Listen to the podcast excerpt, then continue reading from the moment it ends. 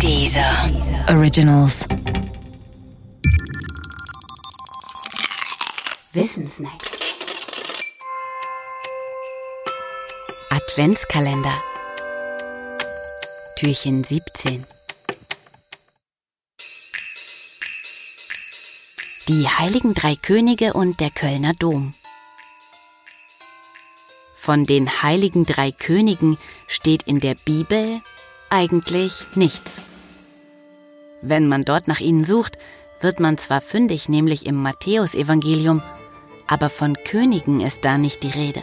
Im Originaltext benutzt Matthäus das griechische Wort Magoi. Magoi bedeutet Magier oder Zauberer, vielleicht auch Sterndeuter, aber sicher nicht König. Auch schreibt Matthäus nichts davon, dass es genau drei Magier waren. Ihre Zahl ist unbestimmt. Und Kaspar, Melchior oder Balthasar hießen sie schon gar nicht. Die Magier waren namenlose. Sie treten im Evangelium nach 13 kurzen Abschnitten ab und werden danach nirgendwo mehr im ganzen Neuen Testament erwähnt. Eines steht fest. Wenn es diese Magier überhaupt gegeben hat, dann haben sie sich im Laufe der Jahrhunderte mehrfach verwandelt. Die drei etwa kristallisierte sich langsam in den sakralen Legenden und Abbildungen ab dem zweiten oder dritten Jahrhundert heraus. Aus dieser Zeit gibt es auch Abbildungen mit zwei oder vier Personen.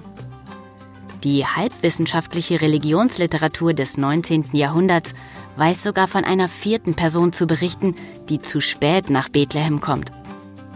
Doch wie auch immer, die Zahl drei setzte sich durch. Nicht unwichtig dürften dabei auch die Geschenke sein, die die Magier laut Matthäus mitgebracht haben. Gold, Weihrauch und Myrrhe. Ordnet man jedem Geschenk genau einen Magier zu, dann müssen es auch drei Magier gewesen sein.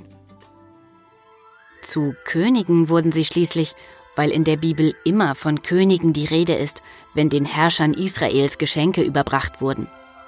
Das Upgrade von Magier zu König lag also nah. Im lateinisch geprägten Europa erhielten diese drei Könige dann die Namen Kaspar, Melchior und Balthasar. Andernorts hießen sie anders. Noch erstaunlicher als ihre allmähliche Verwandlung ist die Existenz von Reliquien der ursprünglich Namenlosen. Die Gebeine der Könige soll Helena von Konstantinopel in Palästina entdeckt haben. Und zwar im Jahr 326. Von dort kamen sie nach Mailand und nach der Unterwerfung Mailands durch Friedrich Barbarossa schließlich nach Köln. Ein mächtiger Schrein, der Dreikönigsschrein, ist ihr Aufbewahrungsort.